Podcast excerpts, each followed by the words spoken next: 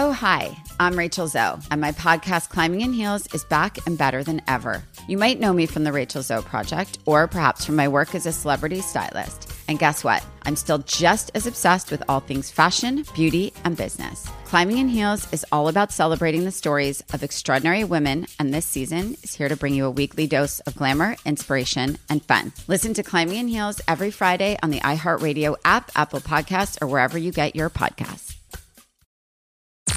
I'm Tamika D. Mallory. And it's your boy, my son, the General. And we are your host of TMI.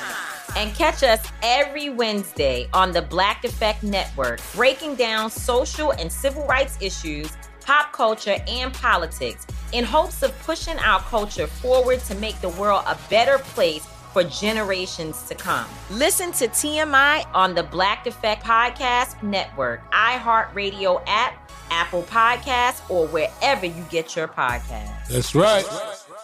Get emotional with me, Radhi Devlukia, in my new podcast, A Really Good Cry. We're going to be talking with some of my best friends. I didn't know we were going to go there on this. People that I admire. When we say listen to your body, really tune into exactly. what's going on. Authors of books that have changed my life. Now you're talking about sympathy, which is different than empathy, yeah. right? Never forget, it's okay to cry as long as you make it a really good one. Listen to A Really Good Cry with Radhi Devlukia on the iHeartRadio app. Apple Podcasts, or wherever you get your podcasts. Hello and welcome back to Movie Mike's Movie Podcast. I'm your host, Movie Mike. That's me, aka Mike D from The Bobby Bones Show, aka the guy who didn't have a whole lot of friends in high school. Yes, that is me, but this is your go to source for all things movies, spoiler free movie reviews, interviews with actors, directors, and today talking about the greatest movie duos of all time. I'll also talk to Bailee Madison and Kevin Quinn from the new movie on Netflix called A Week Away. Without any further ado, let's get started. In a world where everyone and their mother has a podcast, one man stands to infiltrate the ears of listeners like never before in a movie podcast.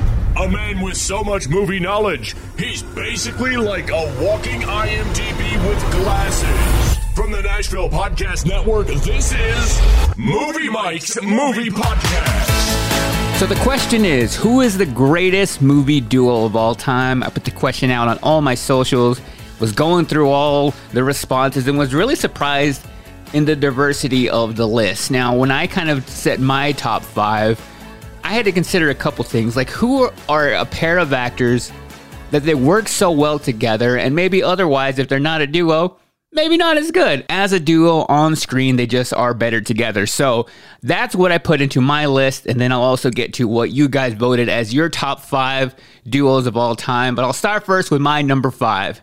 And I'll start first with my number five. It is Gene Wilder and Richard Pryor, who I just thought were two of the funniest comedians, and together it just worked. Now, they have a very kind of dynamic relationship personally. Like, I really think they didn't talk a whole lot outside of doing movies together, but on screen, they had such great chemistry. And I remember the first time I saw Hear No Evil, See No Evil. I was like, this is one of the funniest things ever because Richard Pryor is maybe a little bit before my time, but watching his stand up when I was younger, I was like, this is the funniest thing I've ever seen. And I feel like he's such a funny comedian, but it also transferred into his movies and his roles. And when he was paired with Gene Wilder, who I feel kind of bad that he's mainly just known as Willy Wonka when he's such a great actor, whether he's doing anything dramatic or in comedy. Like he's a really funny guy and he's kind of pegged down as just being Willy Wonka. But when I saw this movie, I, I'll admit I was in that same kind of camp of like, oh, it's uh, Willy Wonka being funny now, but he's so much more than that. And they have both since passed. But if you go back and watch this movie, it still makes me laugh. And not only that, they did Stir Crazy together, which is another great movie where they're together. And I just think them as a duo, I just think they don't get enough credit as they deserve. So I had to put them at number five. You're really blind? Yes, I'm really blind, man. What are you, deaf? Yes, I'm deaf. You're deaf? Yes, I'm deaf. You really deaf? I'm really deaf. How do you know what I'm saying? Because I'm reading your lips. Now, do you want the job or don't you? Because I'm blind? Hey, shove it up your pal. At number four, I had to put an animated duo. And this is a duo that I think they only work together. Like, if you take one of these characters and put them in their own movie, wouldn't work. If you took the other one and tried to make it their solo movie, wouldn't work. They're a great team, and it is Timon and Pumbaa from The Lion King. I think without Timon and Pumbaa, The Lion King doesn't work. Because on the surface of The Lion King, it's kind of a sad, depressing movie when you think about it. Of all the bad things that happen in the movie, Simba basically going out to wither away and die, and they rescue him. And Timon and Pumbaa provide the comic relief for The Lion King. Without them, I don't think that movie would have worked. I did think it was interesting whenever they did Lion King one and a half and told the story from their perspective. I actually thought that was pretty funny. and I know that was just a straight to VHS at the time release. And I hate it kind of when Disney does that, when they take a good, you know, a good concept and only make it a VHS or straight to DVD release. Oh man, back in the day it was a straight to DVD. I remember going to I would go to Trader's Village in Dallas, Texas, actually in Grand Prairie, and I would go look at all the new Disney VHSs that would come out at the time, and I would try to find them like already used. And I think that's where I got Lion King one and a half. But that was the only way you could watch these movies. They didn't come out in theaters. A lot of the times, Disney would just put out sequels straight to home movie. And again, I've been rallying for this for Disney to, now that they have Disney Plus and a streaming service where these movies can go, they should give us these titles. Like, luckily, Disney did put Lion King one and a half on Disney Plus, so you can go watch it there if you need your Timon and Pumbaa fix. Timon, ever wonder what those sparkly dots are up there? Pumbaa, they're fireflies. Fireflies that uh, got stuck up in that big bluish black thing. I always thought they were balls of gas burning billions of miles away. Pumbaa, with you, everything's gas. At number three, I'm doing two actors who are great in their own right. They do their own great solo movies, are both great leading actors, but together they're just something special. And it is Seth Rogen and James Franco. The first time they appeared together was actually way back in the day on a TV show, Freaks and Geeks, which is another really great show if you haven't seen that. They're basically teenagers on that TV show, still funny, and have since done some movies together, which I think are probably their best, in my opinion, because there's just something about them together that I think they make the other person step up their game a little bit more. Because James Franco himself, I don't think he's really known as being a straight up comedic actor, but when you pair him with Seth Rogen, I think that side of him comes out a lot more and you're able to get the witty kind of ridiculous side of James Franco, which is really amplified in Pineapple Express, which is one of my favorite movies, but they've also done This Is the End, The Interview, and The Disaster Artist together. So I think they also have just a long line of work in movies together, which makes them a really great duo. I wish they would have made a sequel to Pineapple Express. They're both really great friends, so I think whenever you have that kind of bond and relationship outside of working together, it really just comes across on screen being a lot better and more authentic. So, in honor of some great friends together, I'm putting them at number three. They say, like, don't dip the pen in company ink. I'm totally glad I dipped in your ink, bro. Yeah. At number two is what I would say is the most iconic animated duo of all time. We first saw them in Toy Story, and it is none other than Woody and Buzz Lightyear, voiced by Tom Hanks and Tim Allen. Which, the more I think about it, it's crazy they were able to get Tom Hanks and Tim Allen to both do this movie. Both big stars in their own right, and the first one just took so much time to make because they were recording it a little bit at a time. They didn't really have the technology down. So there's really old footage of like a young Tom Hanks voicing Woody. And I also think that on screen, it's just such a novel duo of a cowboy and a fictional space ranger based on another character. And the other great thing about them is throughout all of the four movies, you really see their friendship grow from when they first originally didn't get along to them kind of battling all the other elements of friendship together that there's a strong kind of character development in Toy Story that you don't really give them credit for. They're also just super easily recognizable and have stood the test of time. They were popular when I was a kid and they're still popular now. I hope they're still popular when I decide to have kids so I can get my kids some Toy Story toys. So, had to put them at number two. And also got a lot of messages from you guys as well voting for Woody and Buzz. So, that's an easy one in the number two slot. You are a toy! You weren't the real Buzz Lightyear, you're an, uh, you're an action figure! You are a child's plaything! You are a sad, strange little man. and you have my pity. And before I get to number one, I have a couple honorable mentions, and then we'll get to what you guys voted as the top five. But I almost put Ryan Gosling and Emma Stone together. They've done like three movies together. I just feel like they have a lot of on screen chemistry. And I feel like if you put them both in a movie, I can go into it with confidence knowing that it's probably going to be good and I'm going to enjoy it. Like I didn't expect to like La La Land, and I did. Also, honorable mention Bradley Cooper and Jennifer Lawrence, who have also done a few movies together. And again, I think they also have like you almost believe that they are together and in a relationship when they are in Silver Linings Playbook. They are both Oscar worthy actors in any performance that they do, I think. And I feel like in the last 10 years, probably the most believable on screen couple. Yes, even more so than Bradley Cooper and Lady Gaga. So I had to give them an honorable mention. But at number one, I'm putting a movie duo that I think together were fantastic and apart, maybe not up to the same standard. A movie duo that is no longer together because sadly one of them has passed away, and it is Chris Farley and David Spade. Whether it be Tommy Boy or Black Sheep, there was just something so special about these two when they did movies together. And it's because Chris Farley is just so physical with his comedy. He gives everything into every single performance, whether it was on SNL or it was in Beverly Hills Ninja. And then you pair him with David Spade, who is basically the opposite of Chris Farley. He doesn't do any physical comedy, but he's just kind of this witty, neurotic, kind of pokes fun and jabs at Chris Farley. And it just works so well together in these two movies specifically that I think they were two actors that people just love seeing together. And it's just the saddest thing that Chris Farley passed away. I feel like really before he broke out into the mainstream. Because, you know, he was actually supposed to be Shrek.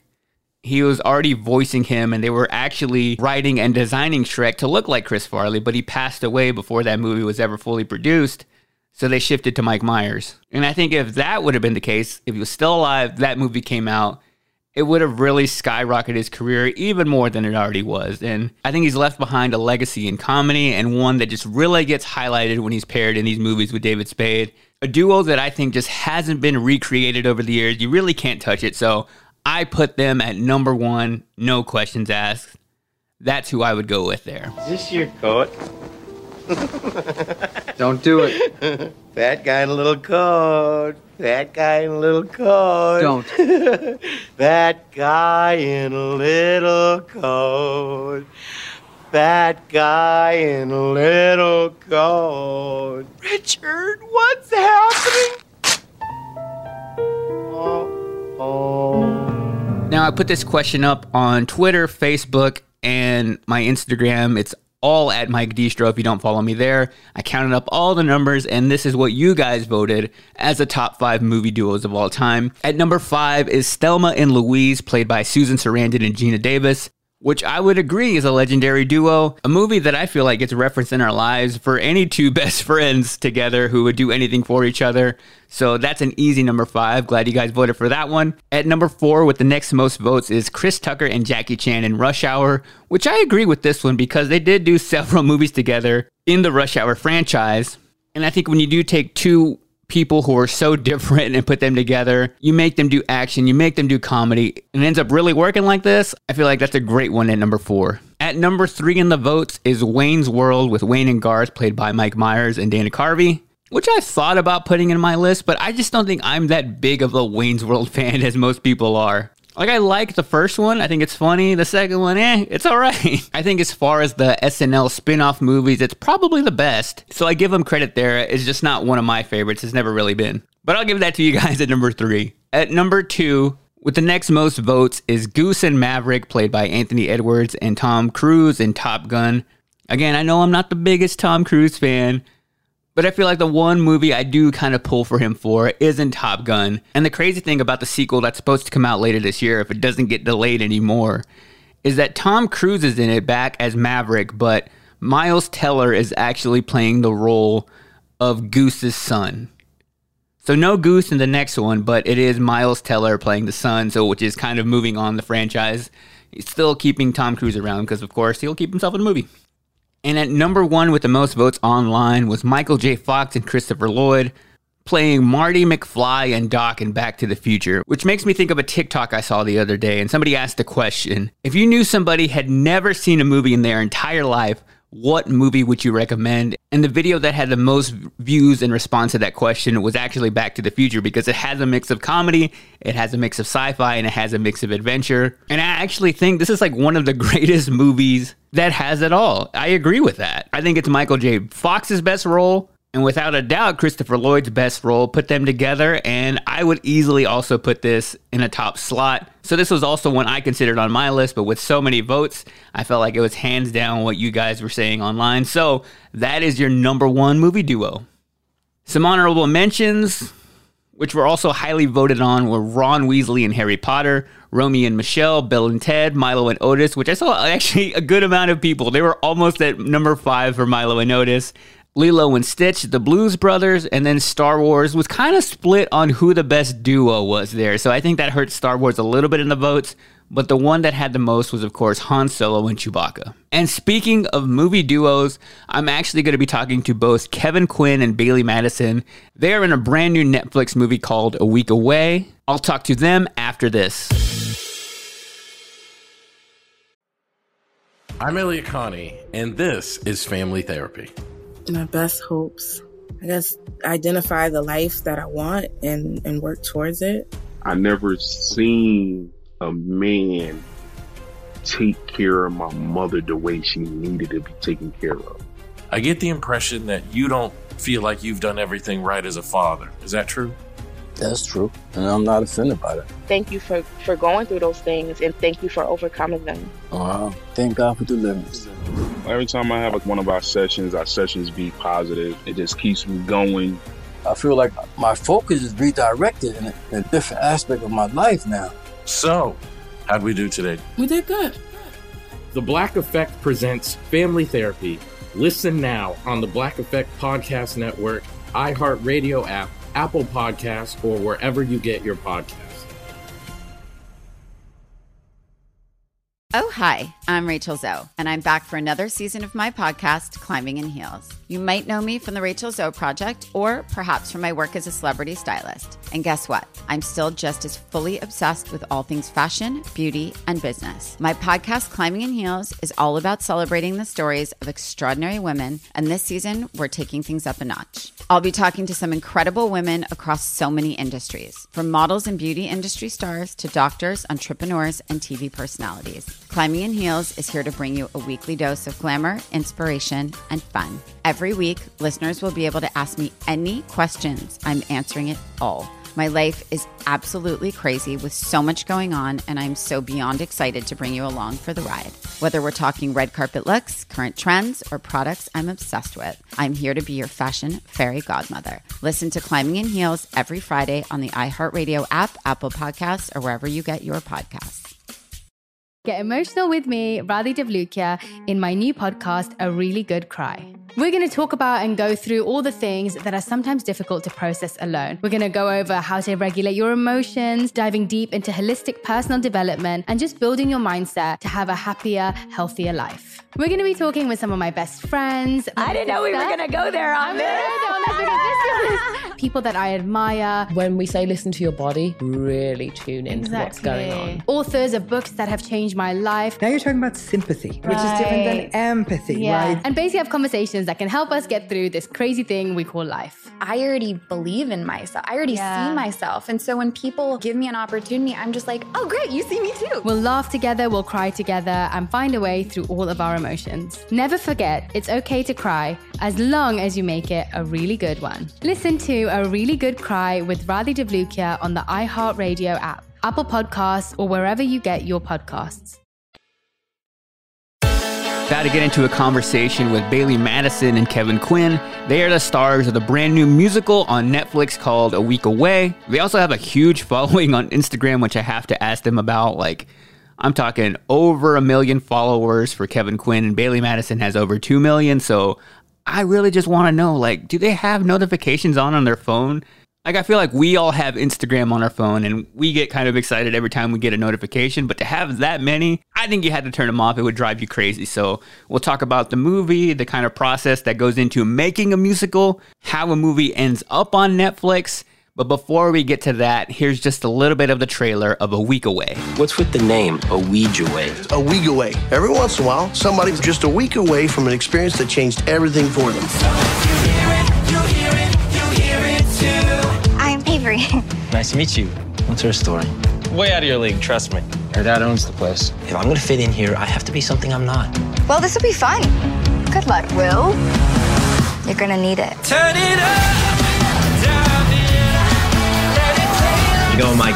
Hey, Hi, Mike. How are y'all doing?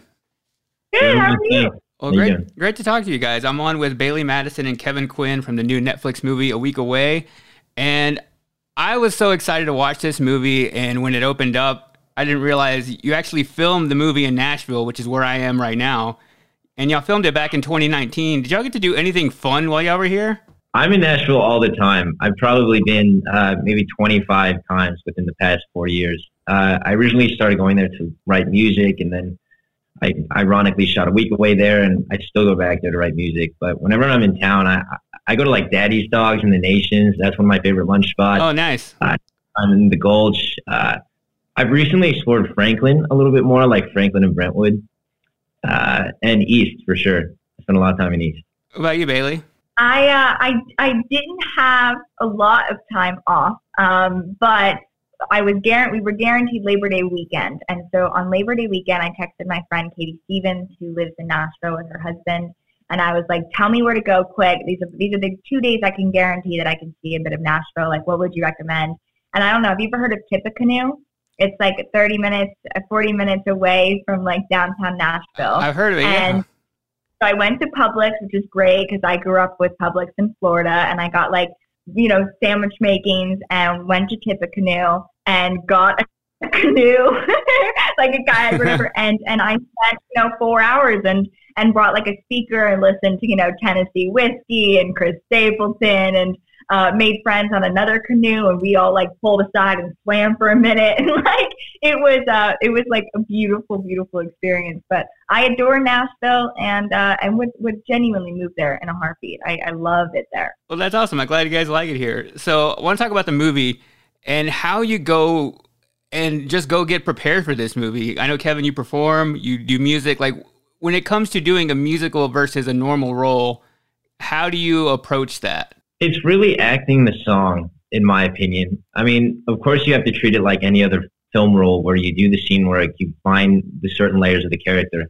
Uh, and I never thought that those musical moments were any different. You know, I still try to find layers, even if it just means he's having a blast. Uh, I just, I just wanted there to be an arc and there to always be something interesting going on with that character. And I definitely feel like those musical moments are, are great moments that, that showcase that. And do you have to, do you go in and record all this music at once and then it's just playing back when you're filming, or how does that work? No, I was just gonna say. Um, so we start with these demos of songs, and then we record our own voices on the demo, and, and we pretty much record the entire soundtrack within the course of, of three or four weeks uh, during rehearsal. So on top of that, we're doing these choreography lessons uh, to the demos and the new recordings as they come in, and then eventually we get on set and we shoot uh, a closer mix. It's not quite mastered yet, uh, but we just sing out loud to it uh, while the sound department holds up the speaker. It's very it's very arduous process. And while you're filming the movie, do you have to get it like completely on one take or for every? Because I feel you're, I feel like you're lip syncing to the song, trying to get that right. Is it like a one take thing, and you kind of keep singing the song over and over and over again? Uh, yeah, I mean, it, it depends. It depends on the setup. Sometimes we would we would give a specific timestamp to the song because we knew that we only really had to get like a point of view shot of you know Kevin's character looking at Avery at that specific window. So um, oftentimes, definitely for the for the wide lens or like the crane shots, you were you were dancing with the whole song, and then. Uh, if we had to go in and just pick up certain movements, certain shots, uh, you would say like, "Oh, play another minute and 42 seconds." And you get about a four second leeway, and they'd count you in, and then you now would have to know how to pick up where that is, which actually is sometimes harder because for me in the beginning, I was like memorizing it from start to finish, not really like, oh, you know, it's that move at the at the 80 second mark, or yeah, it's that move at the 10 second mark. it's like it's a big it's a big mind game that you have to play. But um, yeah, it just just depended on the shot. So Bailee, you co-produced this movie. What goes into producing a movie like this? Uh, well, you know, I, I was I was late to the party when I when I signed on as a co-producer. So uh, our team, you know, uh, Alan and Steve and and Gabriel and the, the whole the whole crew. Um, once I signed on to play Avery, I, I had produced in the past, and um, and so I think it just it genuinely just was a really authentic conversation, and I felt like I, I genuinely care about this movie so much, and I cared about it so much back then that I couldn't help but but have that kind of behind the scenes part of my head that, that wanted to be a part of it as a whole. So uh, once once that was be okay, it was it was everything from you know once we were done with music or dance rehearsals, I was you know on the calls with the team talking about the scenes or reworking scenes or um, you know when you're in the middle of a take running over back to Video Village to ask a question or to give a note. Um, but it was all so fulfilling and just a learning experience. And I'm so grateful that, you know, they, they gave me a seat at the table and I think helped me find so much of my voice that was inside of me that I didn't know that existed. But uh, the real fun has honestly been that the after fact of it all. Um, finding our home with Netflix, getting to, you know, collaborate and work with them. So everything from, you know, the trailer cuts to poster to color correction and, um, and beyond. So I've been like a sponge, just trying to embrace and learn and soak it in as much as I can. So you said the movie was kind of finding its way to Netflix. Was it not? Was it supposed to be like an original like theatrical release, or when did Netflix kind of um, become attached to it? It was independent, uh, from what I understand, and maybe Bailee, you know more about this, but uh, it, it was independent when I got the audition, and uh, I don't think it was until we had a rough cut, uh, so not even like a final cut, but at least a little bit put together that Netflix even became interested it was either that or they had read the script and expressed interest before we shot it. I'm not sure how it went down, but I know somewhere along the way, uh, from yeah. pre-production to completion, Netflix came on board. It was one of those things where I think Netflix was, was kind of always in the back of our heads, a, a dream. It felt like such a such a great place for it to sit, and I think you know now with the pandemic, none of us could have none of us could have imagined a better home for it. But uh, but yeah, I mean, it was you know a sizzle reel and walking into Netflix and showing the movie. Of, Here it is. is what we got. you want to come to camp? Um, and so those those meetings and those waiting games were were crazy, but uh, could not be more overjoyed that, that they're allowing our, our musical on their platform to you know enter the homes of, of families to hopefully get to touch their hearts. And that is an interesting thing. The way movies have really changed in the past year. We've gone from being able to watch things in our living rooms now, as opposed to having to go out to the theater to go see a new movie. As actors, is that more exciting to you to know that later down the line, people will be able to watch it and experience a movie or whatever, however you put your work out there? that they can watch it at home. With this particular film, absolutely. I think Netflix would beat uh, any kind of theatrical distribution any day. And I just think it's because this particular film is so consumable and it feels so commercial in the way it is and, and the way it's shot uh, that I feel like kids are going to want to watch it as many times as they can. And I love the idea of them being able to sit down on the couch and hit play whenever they want, as opposed to having you know, parents drive them to the local movie theater to pay eight dollars for a ticket every time they want to see it. It's just a way better scenario. I have one final question for you guys. Um, you both have over a million followers on Instagram. I wonder, do you even have notifications on your phone to when you get like a like or a comment, or is that just not existed? I mean, I, I post on Instagram and get off. Like very rarely will I comment or you'll see me like a few things here and there. I, I deleted my Twitter actually. I just I can't like put every thought that goes in my head onto uh, a characters. Yeah. I don't know. I'm weird. I, uh, I know, I know. I mean, look, social media is it's a it's a blessing. It can also be a really tricky way to navigate. Um, I, you know, grateful to to to connect to, to the peeps on there, and also I think especially while we're all cooped up, there's been so much change happening in our world in the last year. So to amplify those voices is, is always really fun. Um, but I, I have my notifications on for, for my friends and family. So I know when my mama likes my picture. and then I do I always I always try and go through and say hi whenever I can. But um but not the not the not all the notifications. Mama Madison. Mama Madison, Yeah, she called me the other night. She was like, "I'm just on Kevin's profile. Is he posting? I'm missing some of his photos. I need to like them." I was like, "He hasn't posted anything new yet, Mom." Well, I, I appreciate the time. Everybody go check out A Week Away on Netflix. Just click it right there. It's right in the living room. Thanks so much, Mike. All right. Yeah, have a good one. Thank you. In Nashville. Bye. See ya. Bye. Let's get into another Best Picture movie review. Today we're talking about Mank, which is available on Netflix. It's basically the story of an alcoholic screenwriter who's trying to finish the screenplay of Citizen Kane, played by Gary Oldman, who I feel is a very diverse actor. Although this is a movie I really wasn't that excited to watch, but once he got the nomination, I was like, all right, I gotta check it out. But before we get into this review, here's just a little bit of the trailer. This is a business where the buyer gets nothing for his money but a memory. What he bought still belongs to the man who sold it. That's the real magic of the movies. Thunder, lightning, blood, fire, religion. Help! Someone save me! All in one film. That's director proof. That's why I always want Mank around. I thought this movie had all the elements of what I was going to love in a movie. It takes place in the 1930s, it's in black and white, and it's about Gary Oldman's character who is a drunk screenwriter and he's trying to finish the screenplay of Citizen Kane. And it's amazing to me how diverse Gary Oldman is of an actor.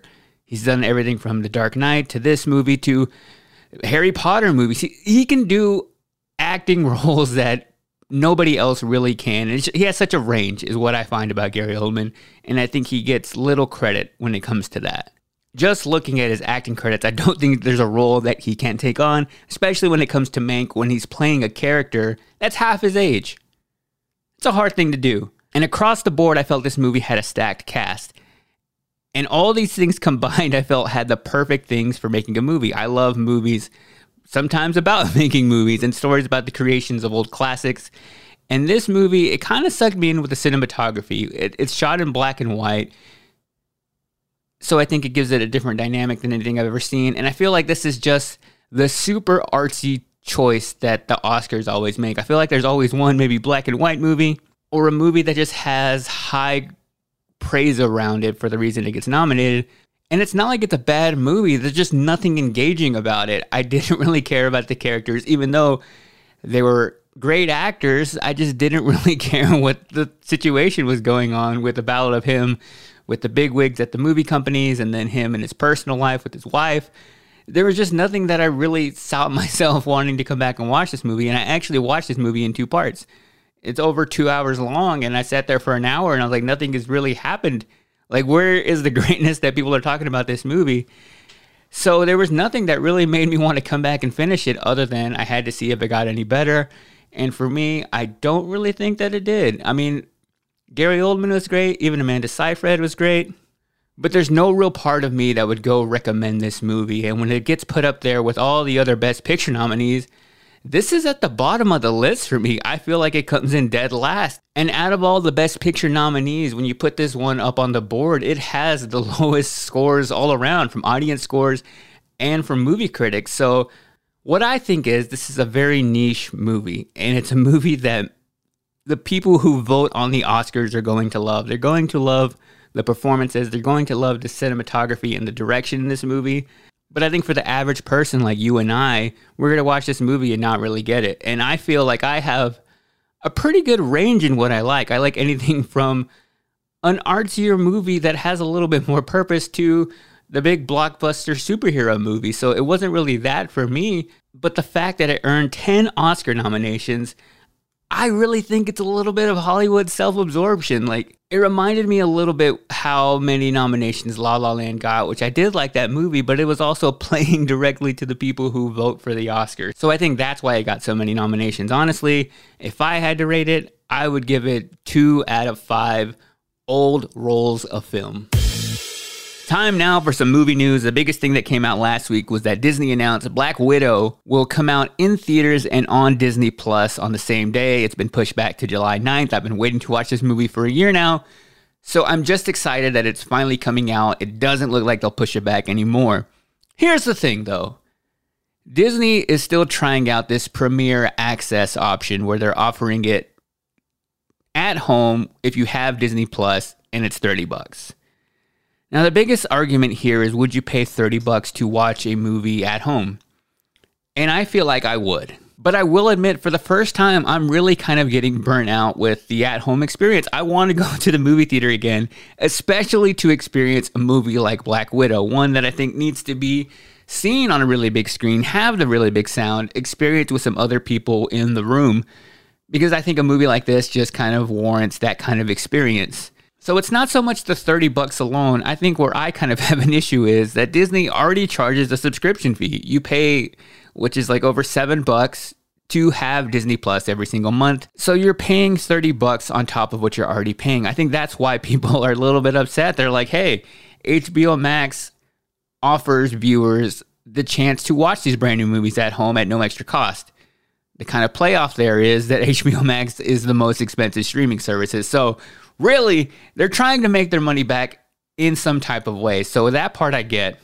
I think for families, it's great. If you have kids, it's probably going to cost you a lot more than the 37 bucks including that subscription fee to take your family out. If you're just watching the movie alone for the sake of watching the movie. Now for me, unless it's a movie I'm going to watch with Kelsey, we're going to watch it together, we're essentially paying 15 bucks a ticket. Not terrible, kind of the convenience fee of watching it at home, but for movies that I'm only going to watch by myself for the sake of watching for myself to review on the podcast, that's 30 bucks. So I just don't think we need to normalize the ability to have Disney charge us another 30 bucks on top of the subscription fee. I think they bring it down to 20. I think I would be a lot more prone to not have an issue with it at all if it was a little bit less. I think 20 bucks is fair there. But anyway, they've pushed back some other movies. I don't really want to say all the dates because I feel like they changed so many times.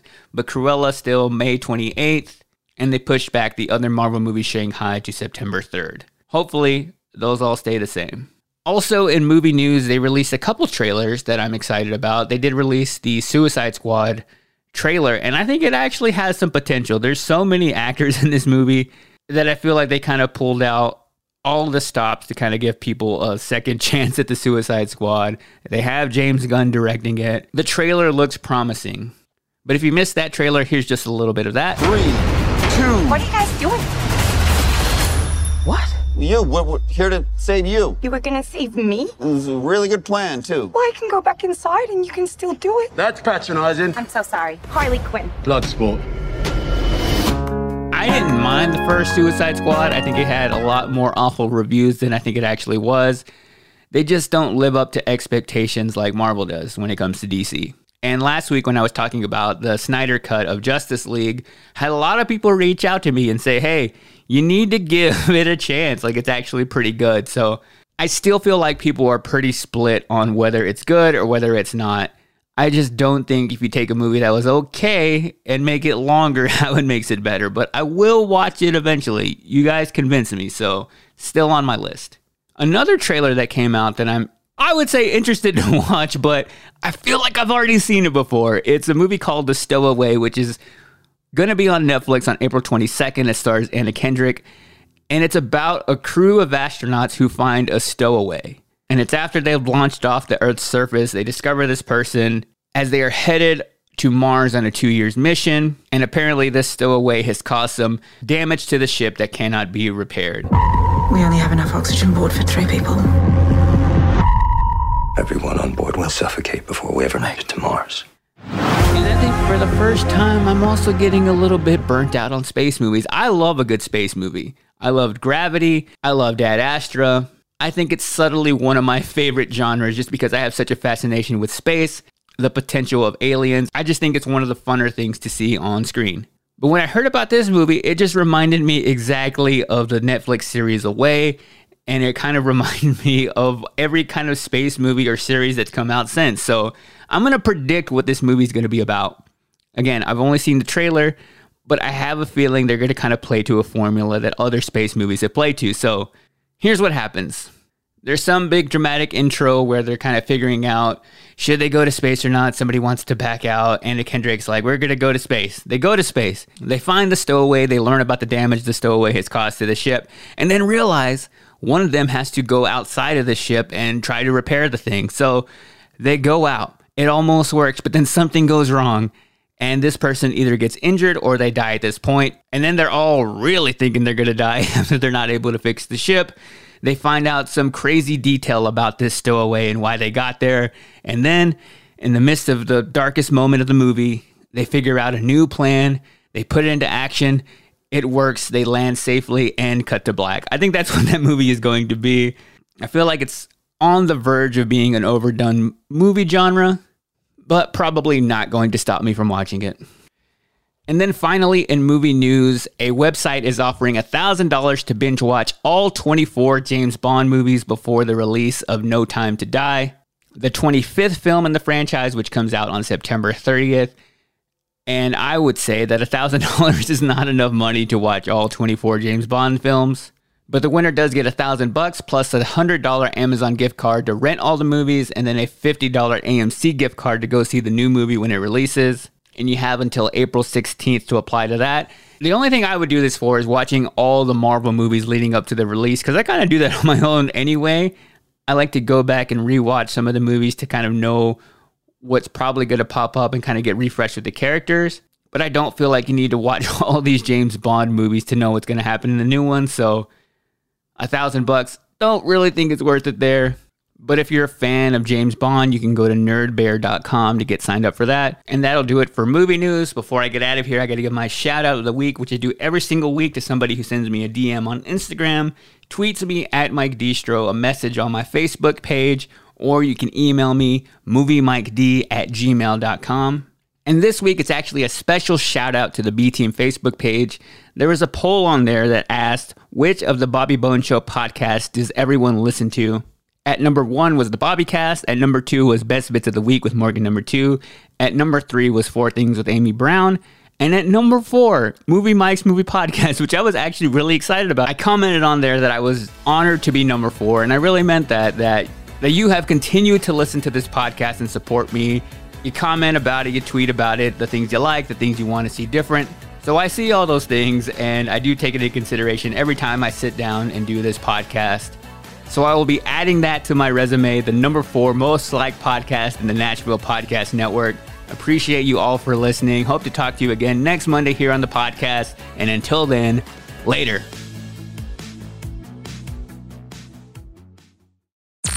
I'm Tamika D. Mallory. And it's your boy, Mysonne, the General. And we are your host of TMI. And catch us every Wednesday on the Black Effect Network, breaking down social and civil rights issues, pop culture, and politics in hopes of pushing our culture forward to make the world a better place for generations to come. Listen to TMI on the Black Effect Podcast Network, iHeartRadio app, Apple Podcasts, or wherever you get your podcasts. That's right.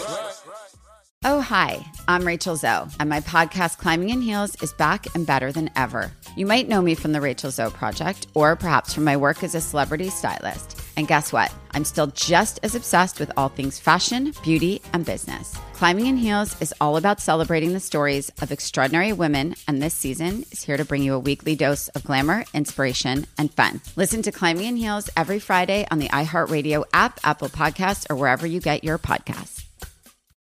Get emotional with me, Radhi Devlukia, in my new podcast, A Really Good Cry. We're going to be talking with some of my best friends. I didn't know we were going to go there on this. People that I admire. When we say listen to your body, really tune into Exactly. what's going on. Authors of books that have changed my life. Now you're talking about sympathy, which is different than empathy, Yeah. right? Never forget, it's okay to cry as long as you make it a really good one. Listen to A Really Good Cry with Radhi Devlukia on the iHeartRadio app, Apple Podcasts, or wherever you get your podcasts.